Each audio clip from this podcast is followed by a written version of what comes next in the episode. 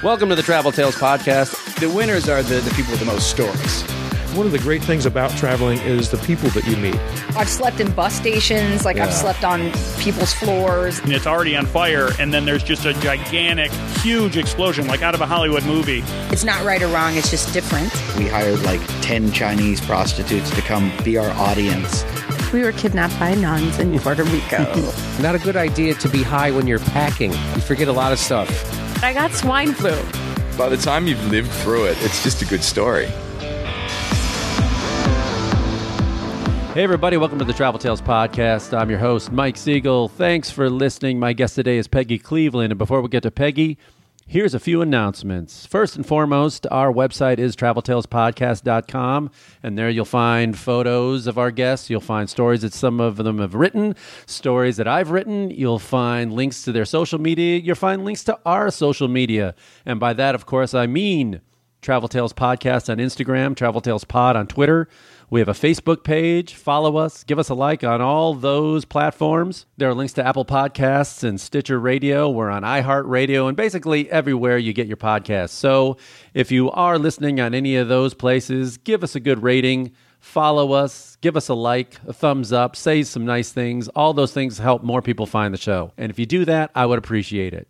Peggy herself wrote me and asked if she could be on the show. And guess what? It worked. I put her on the show. So if you think you might be right for the show, or you know somebody who might be, write me at traveltalespodcast at gmail.com. That's traveltalespodcast at gmail.com. Like I said, Peggy Cleveland wrote me to be on the show. She's a travel writer based in Tacoma. She just wrote a book, 100 Things to Do in Tacoma Before You Die. And I was intrigued because I've been to Seattle a number of times, but uh, I never give its neighbor, Tacoma, any love. And Peggy believes it's time that Tacoma got some love. Peggy was a Navy brat growing up and lived all over. I get a lot of military brats. Kids who grew up whose parents were in the military. You learn to travel. You learn to move all the time. Some people reject it when they get older and want to settle down in one place, but Peggy kept moving. And like I said, she served in the Army, was stationed in Germany, was stationed in Korea. She met her husband, who was also in the military, and they moved all over the place and finally settled in Tacoma, a place where she really seems to love. So she wrote this travel guide for Tacoma and does travel writing for various other outlets. If you want to follow her, you can follow her at peggywhereshouldigo.com. And that's also her handle on Instagram, Peggy Where Should I Go? So anyway, it was nice to meet her. I'm glad she reached out, and I enjoyed my chat with her. Here's my Travel Tales talk with Peggy Cleveland.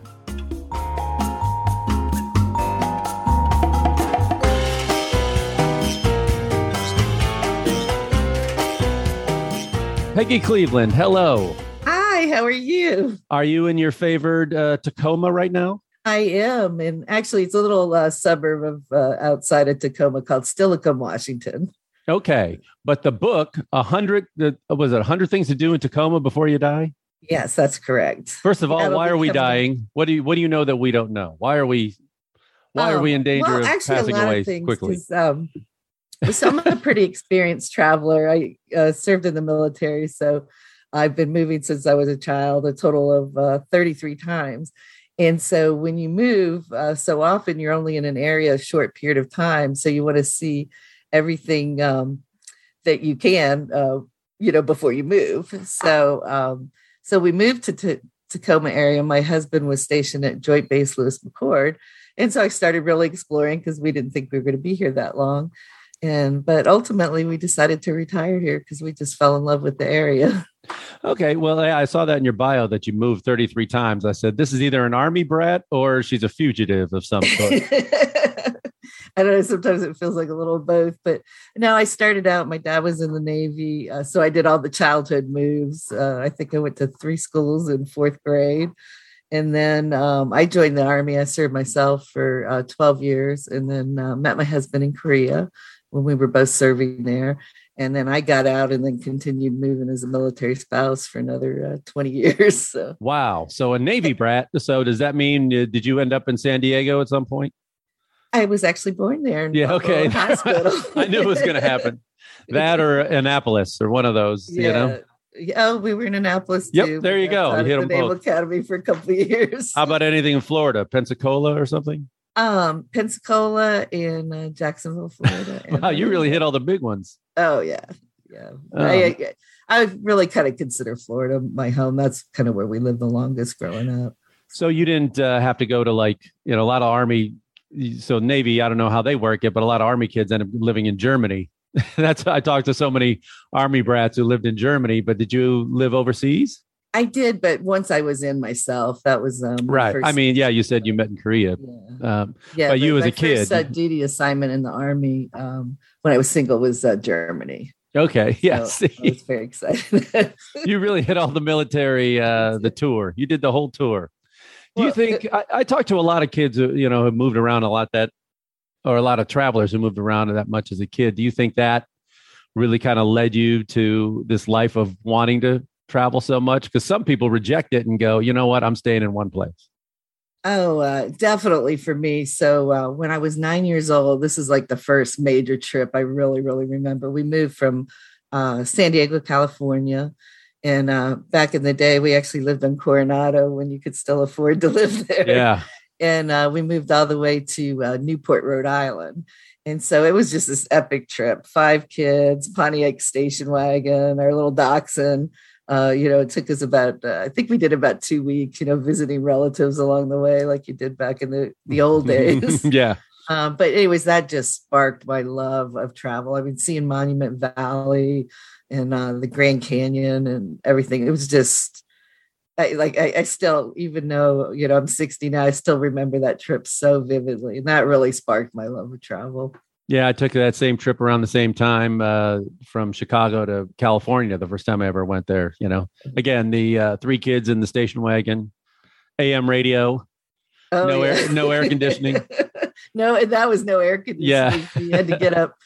Uh, you had to drive at night from San Diego to get across the desert, and then uh, those were the days too where uh, I ten I don't think was all the way finished, and so you also had to be really conscious of the gas. So you would find a gas station, and it would say "last gas," you know, for some Right. miles.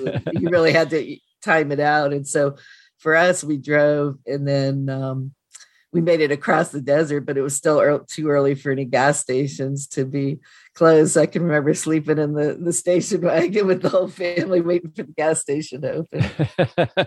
so, did you join the uh, the army right out of uh, high school? Uh, no, I went to um, college for two years and I was doing Army ROTC and I actually got, um, I got kind of sick with uh, mono. I moved back home and everything. And then when I decided to, you know, think about going back to school and everything, I decided to, I enlisted and then I was a photojournalist in the reserves. And then when I went uh, on active duty, I was a um, Czech linguist.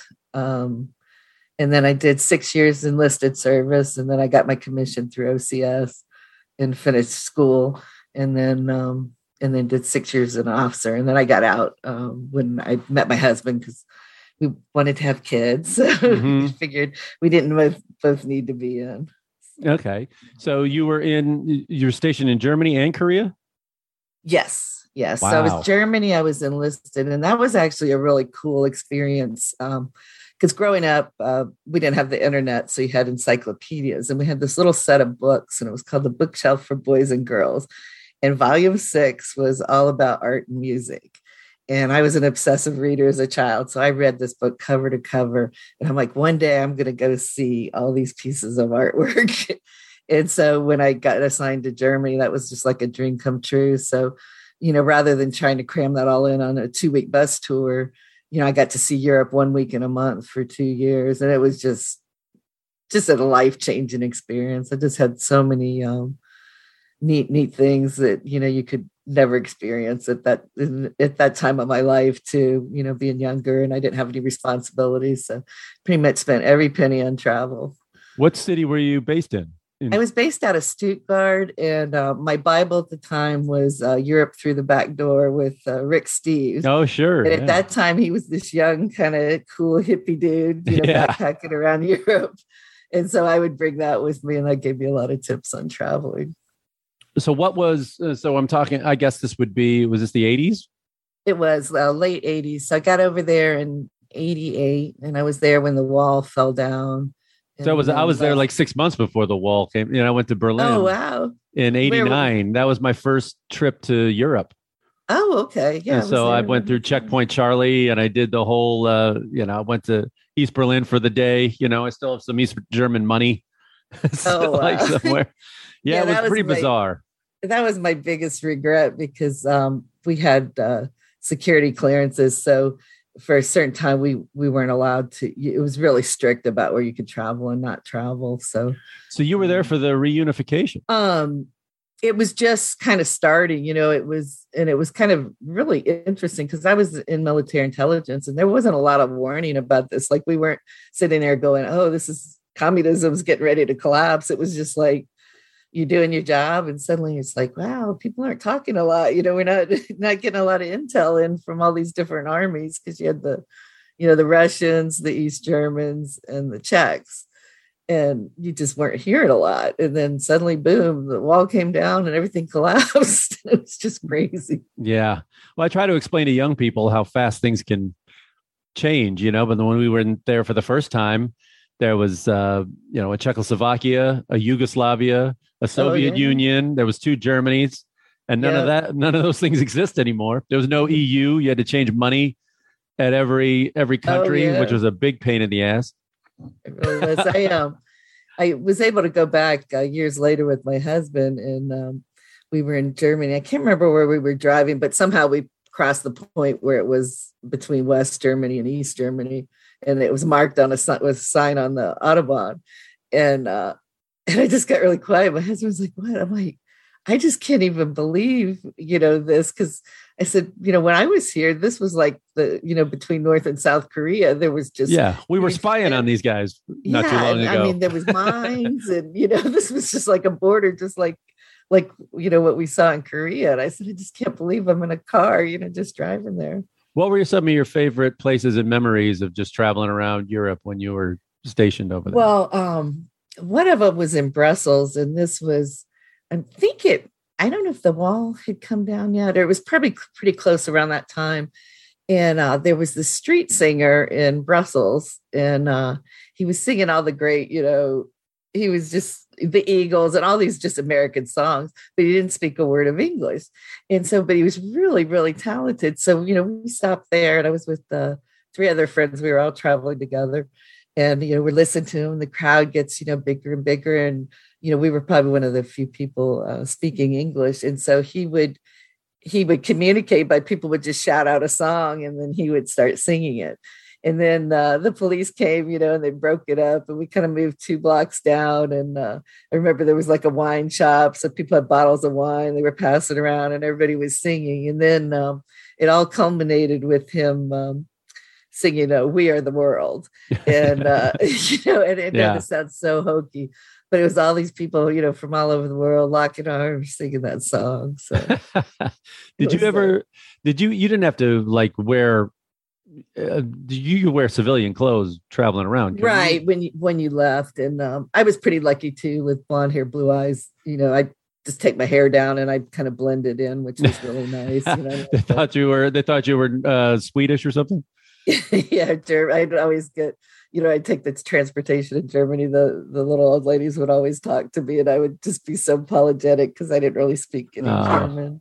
did you ever pick up another language Well, I had um Czech, which I learned uh, through the army, but I, I would say I don't think it was so much conversational as military Czech. So you know, I Yeah. could talk about tanks and uh, you know surface to air missiles, but oh yeah. much about, very like, useful in everyday where do I go eat? yeah. When you're when you're trying to order a coffee it's very useful to Oh, order a tank instead. So Yeah, so- um, yeah i mean w- any other memories? Did you want to leave? Or i mean were you looking to come back or was that at a Um, point in your well, life I was stationed there for two two years, and um, and then I, I think I was about ready to come back to the states because it's uh, you know I was real close to my family, so at that time, you know, you didn't have cell phones, and you know, to Yeah. call was like a dollar a minute. so right you know, I was a little, little bit homesick, but um, yeah, but I just loved it. I'm trying to think. Um, oh, I remember um, going to Rome, and um, I'm Catholic, so when I was stationed at DLI, that was when Pope John Paul II came, and so um, the, there was a big to do because originally the the students were all, you know, the military. You were uh, going to be able to help with this thing because it was such a big deal, and there were so many crowds um, coming in and um and then there was a big to do i think you know separation church and state all that or somebody made a complaint so then it ended up we had the day off and that you could volunteer if you wanted. So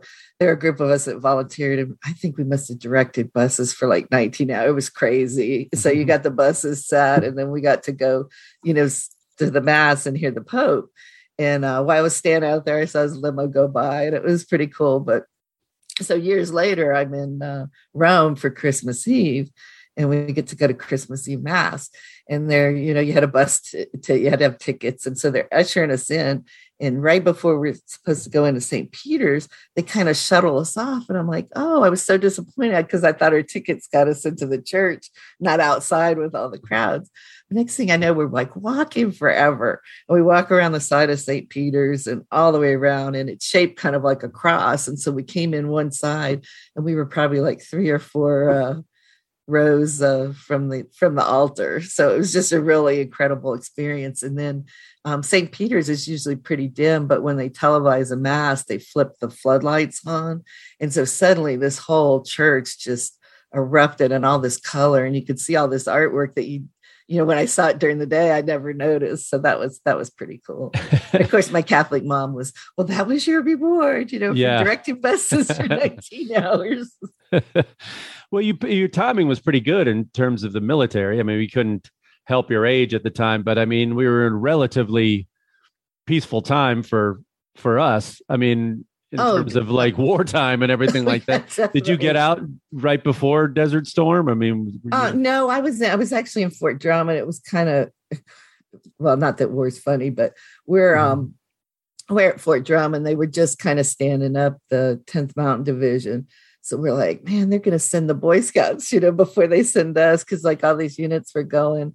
And I remember we were um we were sent on this exercise down at uh, Fort Chaffee, Arkansas, and that was right when the um war was kicking off and we're we're sitting uh, all the vehicles were lined up in a parking lot waiting to because it was simulating aircraft so you had to wait to your time for your aircraft to fly into the the exercise box so we had all this intercept equipment so we turned it on and was able to listen to the war and we're like sitting it was just so surreal because you're with all your gear and everything like you would be if you were going to war because we were you know at an exercise sitting in our humvees listening to the war you know waiting to go in this exercise box kinda- you know, Oh. that sense, like you really you wanted to be there because you trained for it. But um yeah, yeah, well, so- but on the other hand, you're kind of glad you didn't. yeah, I'm glad Go. now too. Yeah. Yeah. definitely. So All um, right. but yeah, and then um and then uh when I went to Korea, um after I got out, that's when the the rest of the stuff 9-11 happened. And Right.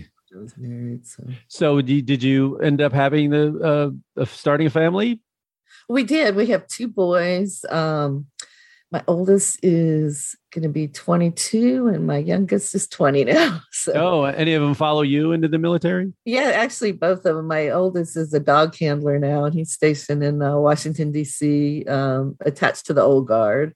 And then my youngest is studying to be a commercial pilot, uh, and he still lives at home, but he wanted to learn how planes work. So he joined the Air Force Reserves and got a got a bunch of uh, Air Force training on the communications and navigation system. So I think that'll all tie in with his future career. Well, you're a good uh, place for it because, as most people know, love most people hear of Tacoma through SeaTac Airport Right, right. And Boeing's here too. and Boeing's there, and so you you know everybody knows Seattle, but Tacoma Oh, yeah. doesn't get much love. So you, No, uh, it doesn't, So you're the one um, who, who gave it some love. So tell me Yeah, why so, uh, well, why you really took it upon yourself. Yeah, so uh, Reedy Press actually, um, they do these series of travel guides, and they, they have the brand "100 Things to Do Before You Die," um, and so like "100 Things," before, you know, there, I think there's one for Seattle, "100 Things to Do in Seattle Before You Die." Um, so they approached um, Travel Tacoma, which is the the destination um, organization that kind of represents the Tacoma area and Pierce County for travel, and asked for a writer, and they happened to recommend me.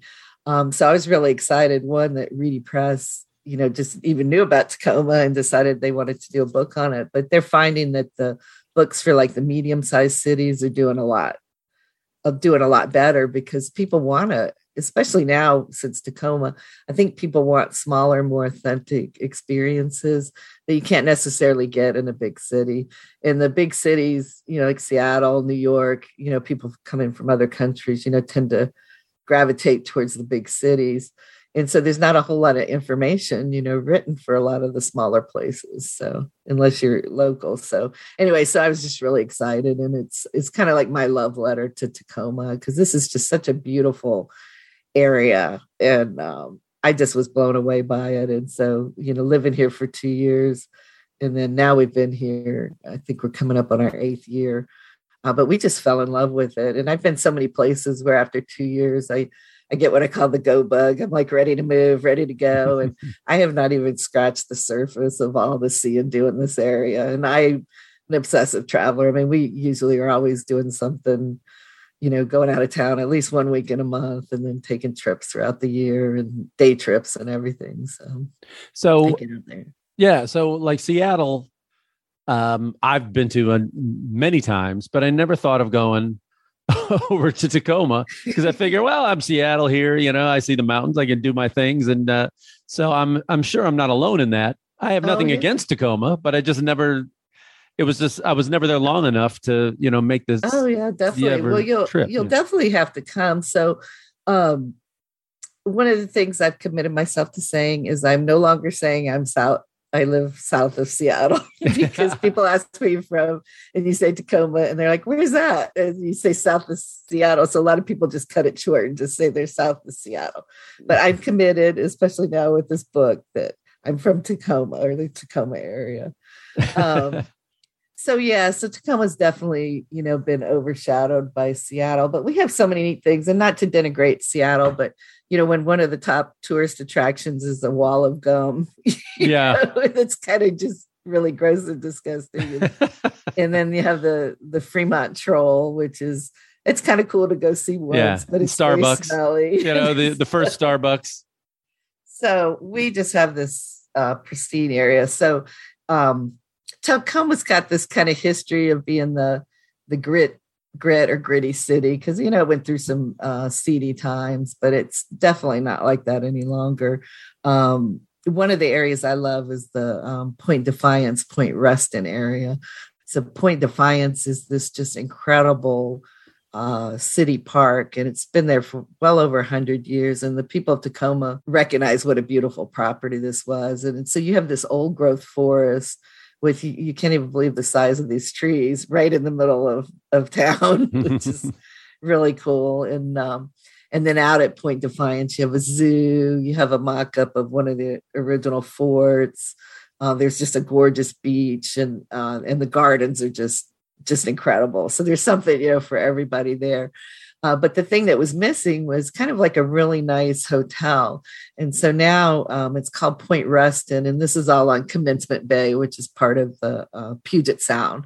So you've got this just stunning waterfront area. When I mean stunning, it would just blow you away. You look out and um, you see the sound, and there's a group of islands. And then in the distance, you see the Olympic uh, Mountains, which are part of Olympic National Park you know, with the snow tops. So you get a you get this water and mountain view all at the same time, which is really right. cool.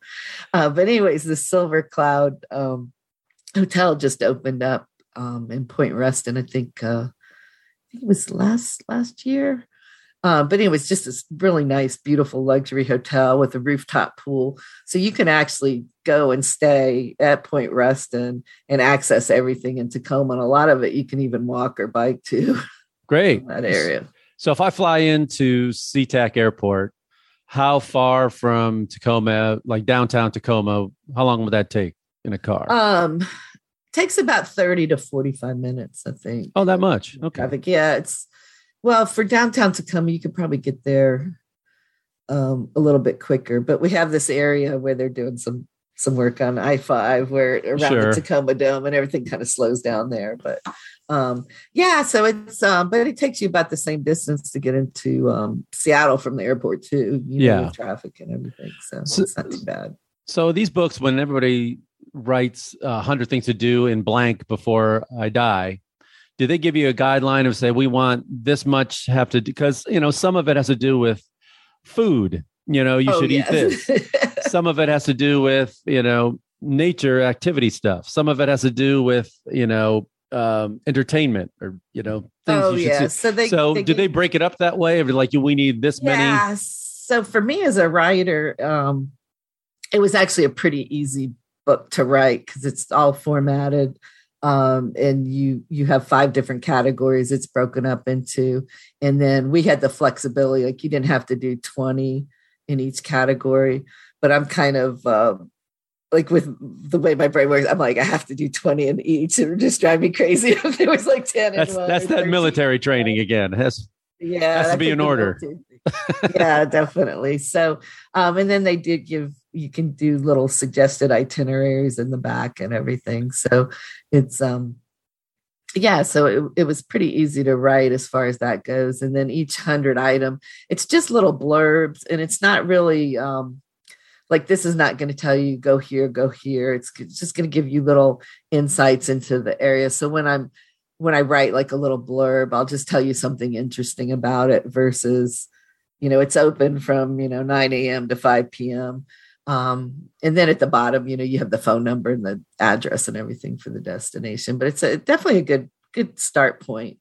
Um, i think for me the biggest stress was that i i was picking out the hundred things Mhm. and i'm not a you know i'm not a native of the area so i know there'll be people that'll be like why didn't you pick this why didn't you pick that it's because there's only 20 you know only 100 Right. things there's only you know 20 in each of these categories so Well, that's a risk. Yeah. I mean, do you do you like was there a moment there you're like, yeah, maybe I should talk to a couple natives and really get there? well i i reached out to a lot of people. And you know it's funny too because a lot of times people just don't get back to you but i did reach out to um there's a company it's called um pretty pretty is it pretty gritty tours? Um and they do um historic tours of uh tacoma and um and then also grit city magazine. They're just they both groups are just people that just really love the city and I, I mentioned both of them in the forward to the book. Uh, but they gave me some suggestions for people that were DJs because I wasn't really familiar with the music scene, and that was one of the categories, music and entertainment. Um, Right. So I reached out to a couple local DJs, and they gave me some suggestions as to good uh, good night spots. You know, because it wasn't things that I was that familiar with. Um, yeah, and then most of the places I just um, visited as um, you know, as I lived here, and when I first moved here, um, I did a lot of volunteer work as a military spouse, and so we um, had the spouses club, and so I ran the group called the Pacific Northwest Explorers, and I would take you know this group of ladies out for a day trip, and we would go. We'd have to leave. I'd always set it so it was left after school started, and then we got you got back you know usually before school got out but i always broke it up too like there was always like two or three things like something in the morning lunch and then something in the afternoon so they had to break away you know they could still go. So that's how i explored a lot of the places too. So i just when i was picking the hundred i tried to think of it not so much as me a local but you know somebody coming in to visit the city and what were the things that i would like to do now that i've lived here. So that's kind of how i curated my list Okay. Does Tac- Tacoma have its own like tourism board or anything? That have you they reached out to do them? they do it's called uh, travel tacoma so you can go to traveltacoma.com and they've got a lot of great little itineraries on there um, of things to do um, one of the things i really like to do too i don't know are you familiar with dale chihuly in art class at all No. well he's um he's probably the most well-renowned um glass artist in the country and he's from um from tacoma and so one of the big attraction in um seattle uh, near the space center center is this um chihuly's um garden of glass Oh, wait a minute. Yes, I do know this. Okay. yeah. So, um, but a lot of people don't realize is that you can see so many of his works for free in Tacoma because he donated a lot of um, pretty just incredible pieces um, to the city. So the old um, the old train station, Union Station, um, is now it's now a federal building.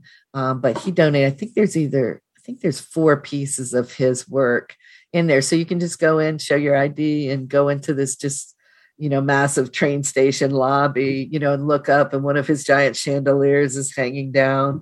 And then there's a couple um, pieces of his art that are just incredible. And one's um, the station has this giant, um, like half moon shaped uh, window that's just huge. You know, it's probably two stories high.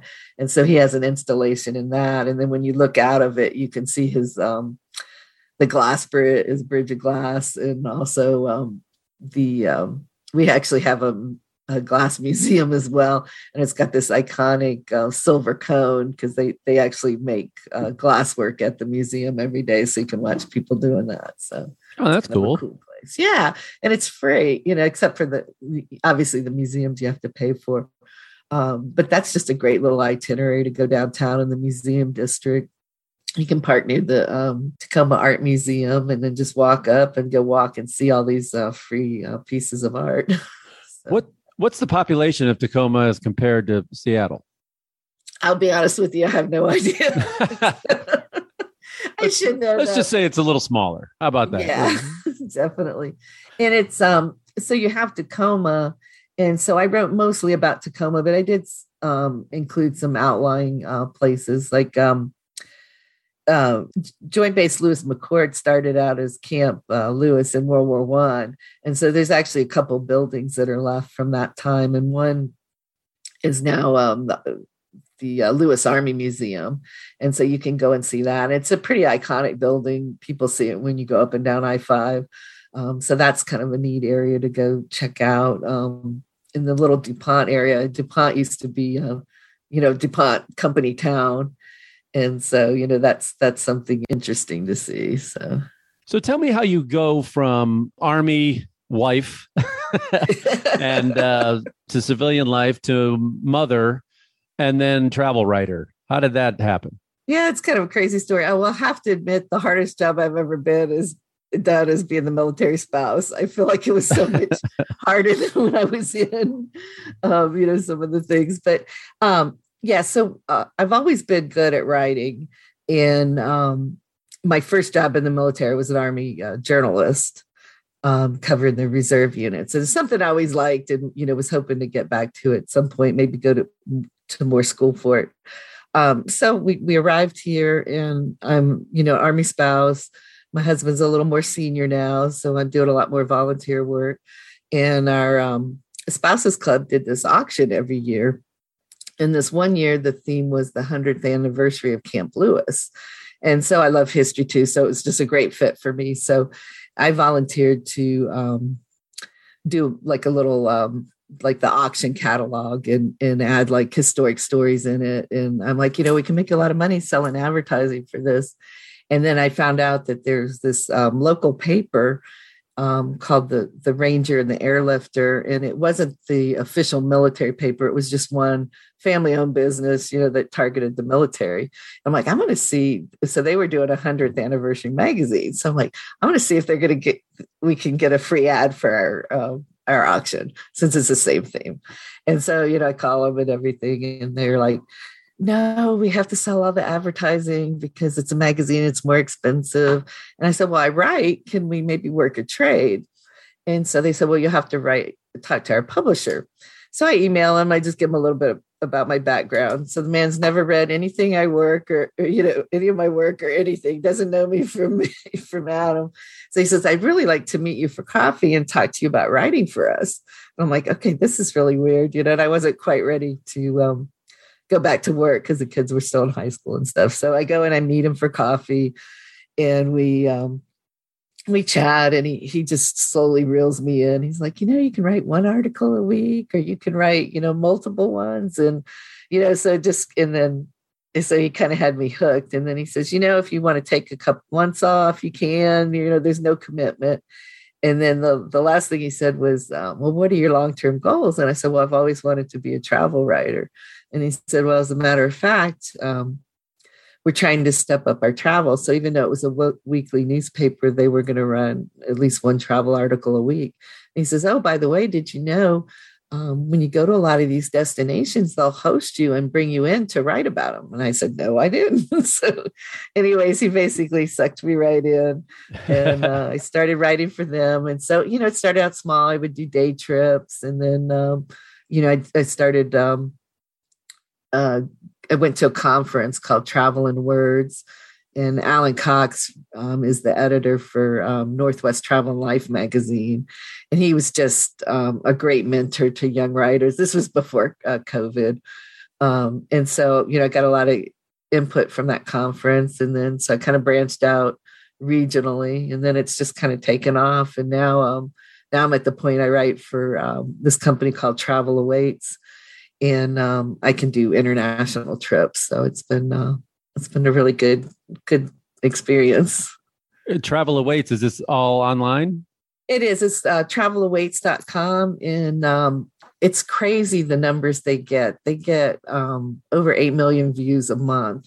And it's a really targeted audience because it's um, for people that are over 50, that which is a huge travel audience. I wouldn't know anything about that. Peggy. I know. Me I, I, don't, I, don't, know what you're what then, you're referring um, to.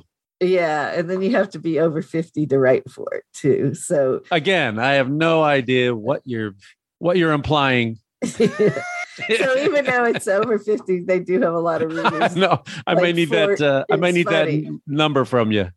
oh yeah. No, I, I think it's funny, but it's um it's it's so rare that you can get you know those type of numbers in such a targeted audience well you know? i mean uh, you know I'm, you know, my mid 50s now, you know, as much as I loathe to admit it well, in Hollywood. It well, thank you. but, um, you know, it's not like it used to be in terms of, you know, our parents and travel in their 50s, you know. oh, yeah. They were almost, uh, you know, they were still working at this point. They had, I don't know, far less. I think air airfare was much more expensive. Certainly for the middle class to be, you know, taking African vacations was kind of unheard of or anything like that, you know. And I think the world has gotten a bit smaller, and I think um, airfare has come down, except not this summer. Well, but, but you know what um, I mean. I um, mean, people are just a lot more mobile now, and I, we don't. I don't think you know we travel like our parents did, and certainly, I guess I think single women over fifty is the fastest growing demographic in travel yeah I, I, wouldn't be surprised. And there's you know so many people um do are doing the solo travel now but you know when our parents travel or even when i first started traveling you didn't have the internet.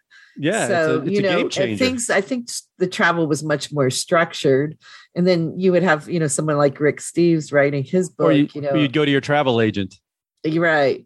And yeah. then you would get people that backpacked around europe but you would just you know if you could go somewhere and if there wasn't you know a room you're out of luck. And yeah. so um, especially for me you know traveling with kids you know that's something you have to i always you have to make sure you have a place to stay. Well i mean also in your in your 50s you know a lot of people are starting like you becoming empty nesters oh, and, ha- yeah. and have more time. You know once you once that last kid that gets out of college or gets out of high school you, you can you can you can take off you know?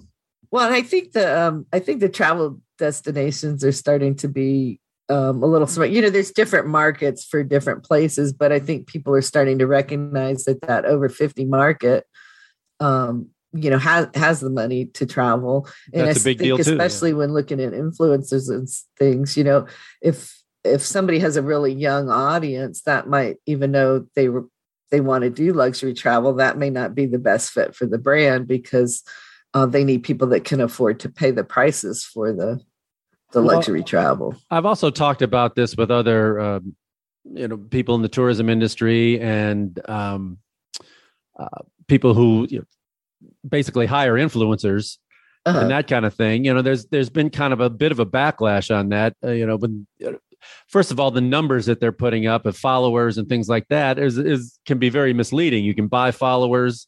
Uh, there's not a lot of engagement.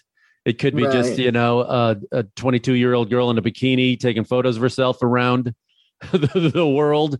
Um, that could get big numbers, but it doesn't get a lot of engagement. And are people really going there because, you know, the, yeah, and they'd be following her, but that doesn't mean they're going to travel to the destination. You know, so like brands and things are starting to wonder, well, are we getting enough bang for our buck? Whereas someone in their 50s and over, if they're investigating a, a location, they're really they'll read your whole article. You know what I mean? Oh, because we You know still I mean? read, we still read in our Well, fifties. you know. There is some of that, but they're also But- do they like do their homework. You know what I mean? And they Oh, really yeah. they'll take your advice more Well, than a think- kid, you know. yeah as, as far as influence go i mean there's definitely a market for everybody and um but what i'm finding now is like when i first started um i don't think people were as vetting you as much as they they are now like now um you know it's taken me a couple years to build my reputation so now i i feel pretty confident usually when i reach out to somebody um that that will end up working together but um you know they do they do check a lot more than they used to um and everything so Right. I mean, uh, I've always been tough. You know, I'm not the uh on the first wave of any kind of tech. How did you how did you uh handle social media and how do you do it now? And what was your initial response to it? And has that changed? well i still hate it but i feel like it's well i i feel like facebook was god's gift to military spouses because i think that was the Yeah, hardest thing. You know you move and you leave the people.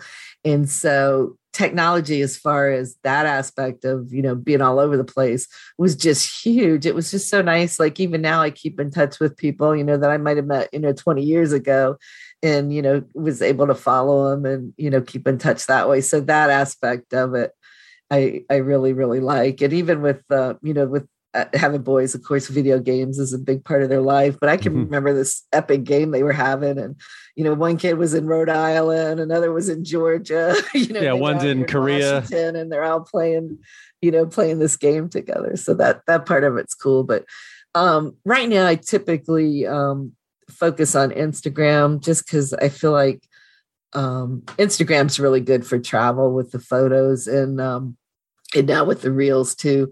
Uh, but it's just such a happy place. Like i i have a twitter account but i rarely use it because it's just yeah, that's a cesspool over there. It's tough for me to like- stick on yeah and i just I, I just like to write about happy things. And so and see beautiful pictures. So i i do enjoy instagram but and then Well, like i said Yeah. facebook just to keep in touch with people but Yeah, I was at Facebook. I mean, without it, I mean, for uh, I have problems with it as well. But I mean, as someone like us who, who travel around the world and know people around the world, right it I would have lost contact with so many people like I used to. I mean, all those oh people. yeah There's one guy Oh. that I met on my trip in '89, six weeks backpacking around that I Uh-huh. stayed in touch with, and the only reason we kind of stayed in touch was Facebook when it came around. But I mean, other than that, I mean, we were writing postcards. oh yeah and i i'll be honest with you i got kind of cold with it after a while moving because i'm like you know you're gonna drag it out you might write you know for a year Yeah. and then it just fades off to christmas card but i was like bye see you later and i just never looked back Yeah. So- so it's like, it's like if it wasn't for keeping track, you know, keeping in touch with my friends around the world, and that your birthday when you get all those happy birthday messages, those two things are like Facebook redeems itself. The rest of the year, eh, it's it's a big time suck. But the other times, it's like your birthday and keep it in touch. Those are the two best things about it. But yeah, I mean, have you? Was it tough for you to incorporate? I mean, are you doing much video, or is it well, just? um, I love doing reels. I'm really having fun with those. Um, and I don't. I'm trying to get better about putting myself. You know, because I'm a writer. I don't like to be in the public eye.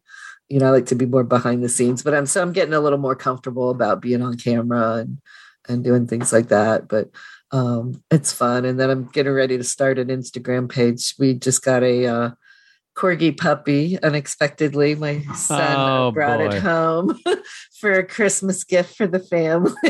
Oh, that what a gift! Here, here's a yes. here's a 15 year commitment. Here the you only go. thing I could say is thank goodness he's so dang cute. Or I don't know if he would have survived that for six months. oh, so he's so the puppy's going to have his own page. yeah, because his name's Pork Chop, and so at some point we're gonna have to get him trained so he can take wor- road trips. Oh yeah, yeah. Oh, for sure. Is he small enough to like? Well, I don't know how big he'll get, but will be able to fit in the carry on?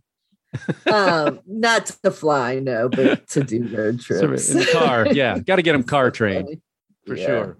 So yeah, you but said you know, when you were talking about how, um, you know, with social media, and I like to just walk right about uh, happy things. So when I, um, when I'm traveling, you know, sometimes there'll be things that are just maybe not quite up to snuff. So I tend to, uh, when that happens, I'll talk with the destination and and give feedback to the hotel or the place that was not great, and tell them why I couldn't write about them. So um, rather than because people rather than just you know jump in and give a negative review because people can have off days but you know i've kind of traveled enough to where you kind of know like you can tell a hotel if you can tell if it's an off night for a meal but the food was probably really good you know, right, right. at a restaurant but um you know so you can tell the difference between wow this is really bad or they're just having an off night and i think that kind of comes with experience too Yeah, sure.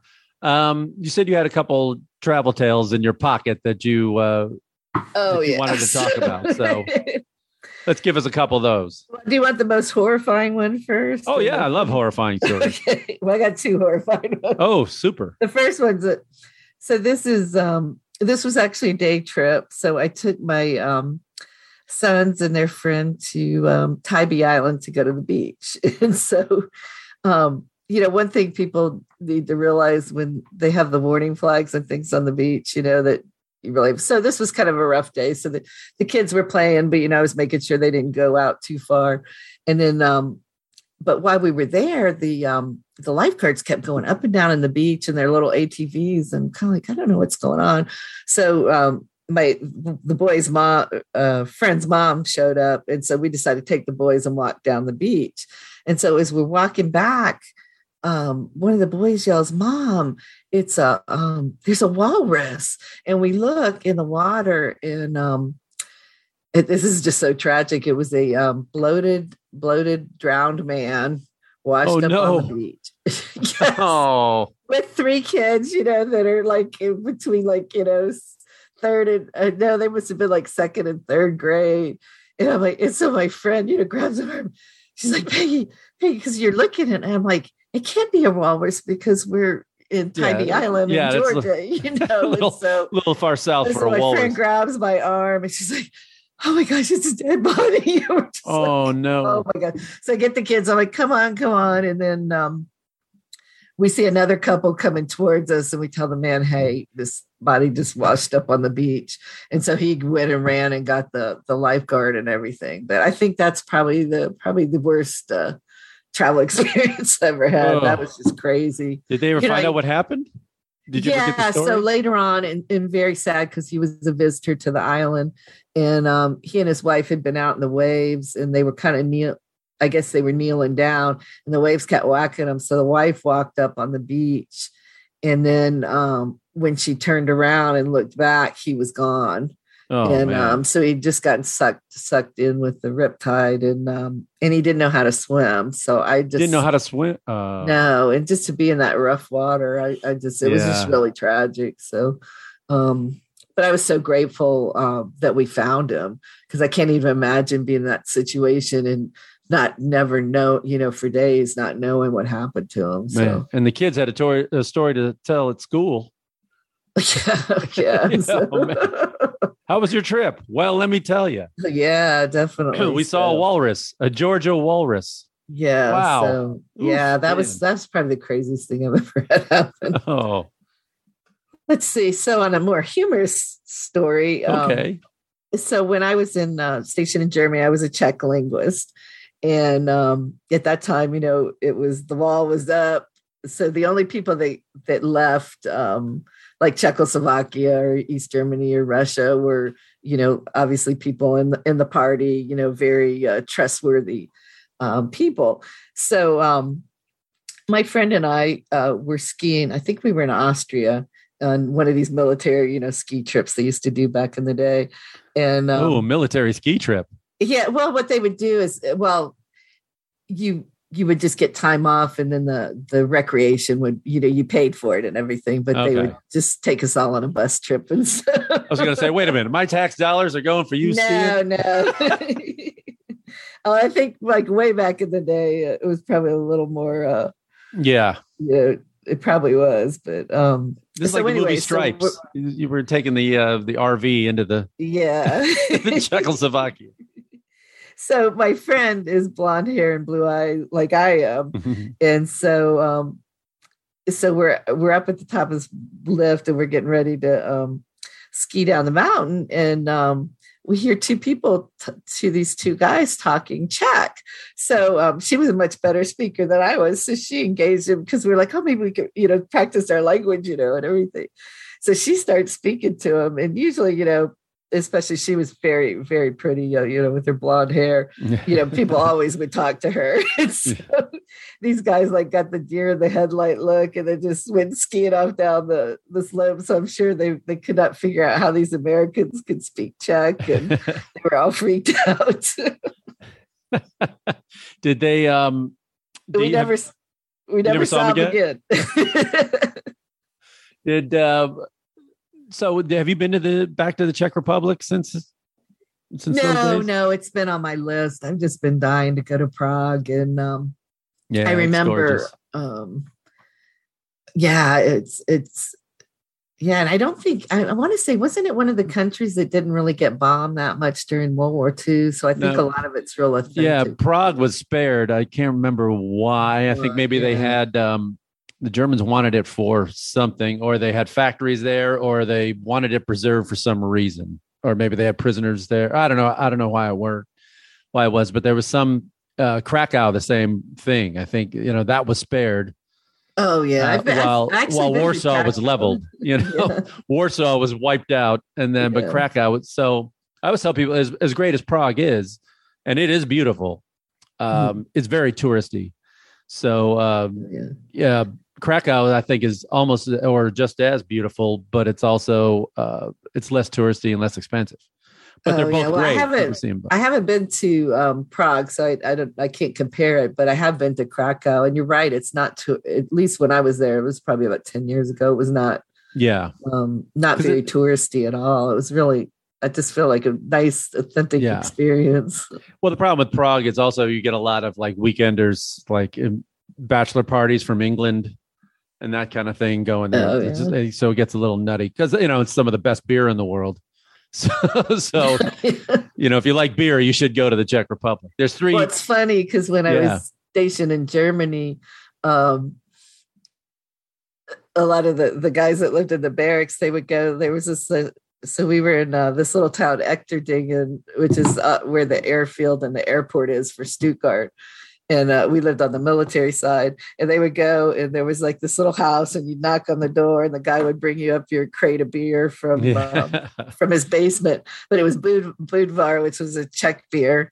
And I thought that was just so odd that, you know, but you're right, you know, Yeah. it's, it's really good beer. They're really yeah. There's if you like beer, there's the three countries you have to go to. Germany, of course, and then the Czech Republic, and then Belgium. That's what I call the beer belt. You got to have anybody who loves beer has to make a pilgrimage to those three countries because it is amazing. I Oh, mean, yeah. at, I mean, I like I like beer. I'm not a connoisseur, but I remember just walking anywhere in the Czech Republic, going you Oh, yeah. just any pub, and you would just pick the cheapest local draft, whatever, at, at random, and you Uh-uh. drink it and be like, oh my god, this is this is incredible. well, you and have to come to Tacoma because we have a free uh, light rail that runs through town, and you can do a beer crawl and hit like six or eight breweries just from this um, this one uh, light rail. well, the Pacific Northwest loves their uh, micro beers. There's a tons of you know. I think Portland was maybe the number one per capita in, in microbreweries, and then I know Seattle's up there.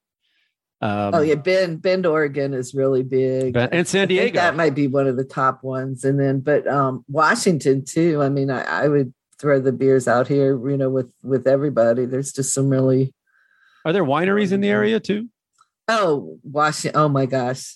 So I'm speaking from my my husband fam- family actually um, owns a vineyard in California, but the the wines in Washington are just incredible. It's just some great areas. In fact, um, everything's grown mostly on the um, eastern side of the state, and so you have this big mountain range in between. So um, I don't know how long ago, but there's a town called Woodinville, which is um, maybe 30 minutes from Seattle, 45 minutes. and so all these wineries decided to open tasting rooms there. So there's I think over 145 wineries tasting rooms in Woodinville. So you can go to one town and pretty much taste all of uh, Washington's. Yeah, I've had some up there. It's it's really good. It's really good. Um, so, like, where where do you see? uh, I mean, for your writing next, I mean, is there another book in the works for? Well, I think um, so. With Reedy Press, you got to do a lot of your own marketing for the books. I really appreciate you having me on today and um, having the chance to talk to about it a little bit. Um, so I probably need to see how that goes, but I really like the company. It's um, the whole editing process is really smooth, and um, they're pretty easy books to write. Um, you know, for me, based on like travel stories and the number of words because I did get it out of my system. I wrote uh, The Czar's Masquerade with my sister, and that's like this huge, uh, you know, epic, you know, War and Peace Gone with the Wind book. So I got that out of my system, and I'll never do it again. What's it called? It's called The Czar's Masquerade. It's about the, the last czars of Russia's uh, family. Oh my gosh! Got a big the- conspiracy theory. oh, is it? Okay, That's so a whole nother. That's a whole nother story. But okay, it sounds Um, like yeah. uh, so. It's not So, fiction. um, it's like a novel. yes, Oh, it is a so- novel. it is a novel. Oh wow. Okay, but I I'd didn't know I was talking to an author. Yeah, but it's probably eighty percent of it's probably is probably true. There's there's a lot of just crazy stuff that went on with that story. Um, but as far as next books, I I really want to do a hundred things to do on the Olympic Peninsula before you die because you have Olympic National Parks right in the middle, and then there's just all these just cute little towns around the perimeter with all these like great places to eat and kooky places to stay and just um and you have the um the indigenous people too you know with a lot of um of of that type of stuff tourism as well so there's a lot of really neat things that you can do that are really really authentic and um and a hundred things to do in tacoma before you die too i tried to get small local businesses so if there's a store in there it's not going to be a chain um, and I just try to. I, I'm just super passionate about small businesses, so I try to include them in all my work. Well, I always wonder about that in terms of travel writing. I've talked to a number of Lonely Planet writers as well. Huh.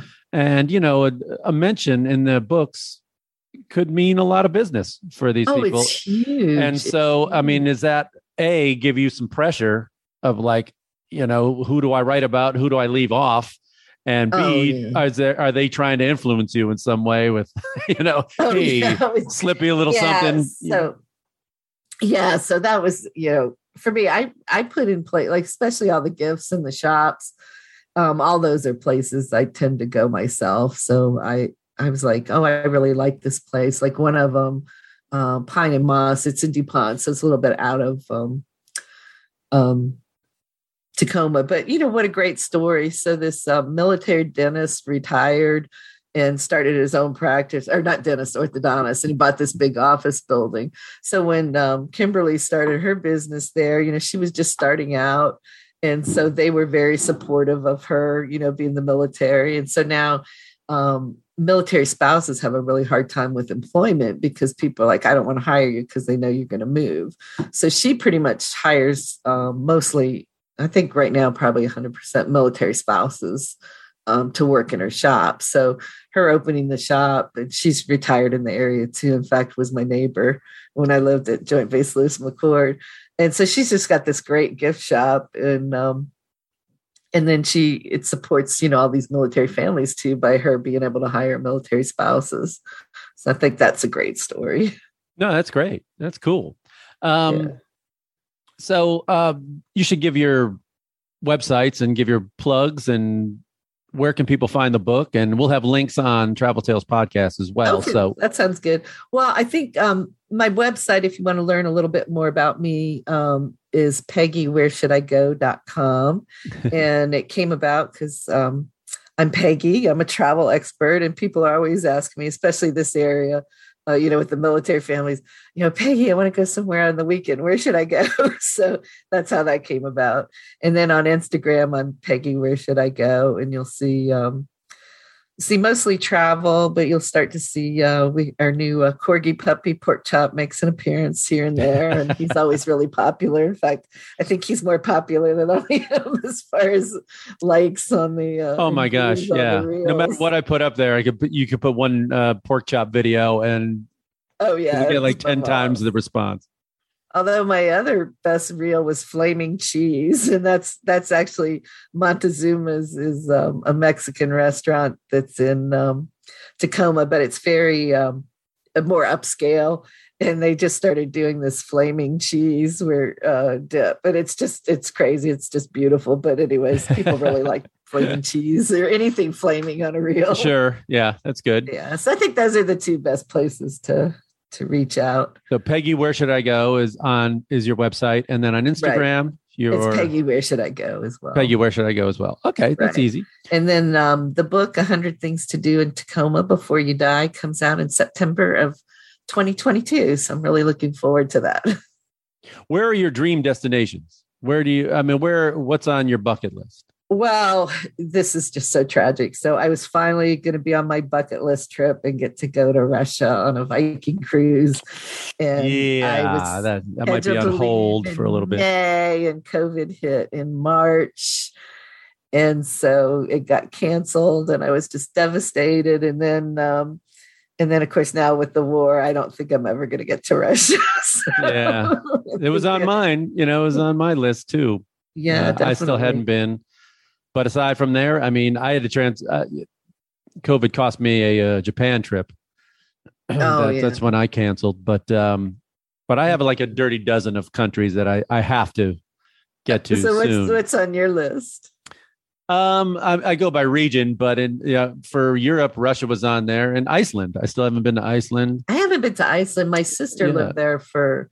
Uh, she was also in in serve. She's in the was in the Navy, um, and she was stationed there for about three years. So Yeah. it sounds like a really cool place. I have Egypt and Morocco. I still haven't been to those. I have um, like Chile.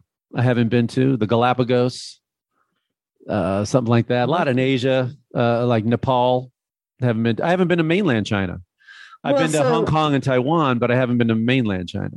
So speaking of Nepal, another reason why you need to come up here, and if you do come to visit this area, I'll definitely show you around because there's some really cool things. So, um, so Pierce County is the the county that Tacoma's in, and so right up to um, the entrance of Mount Rainier is um, is part of Pierce County.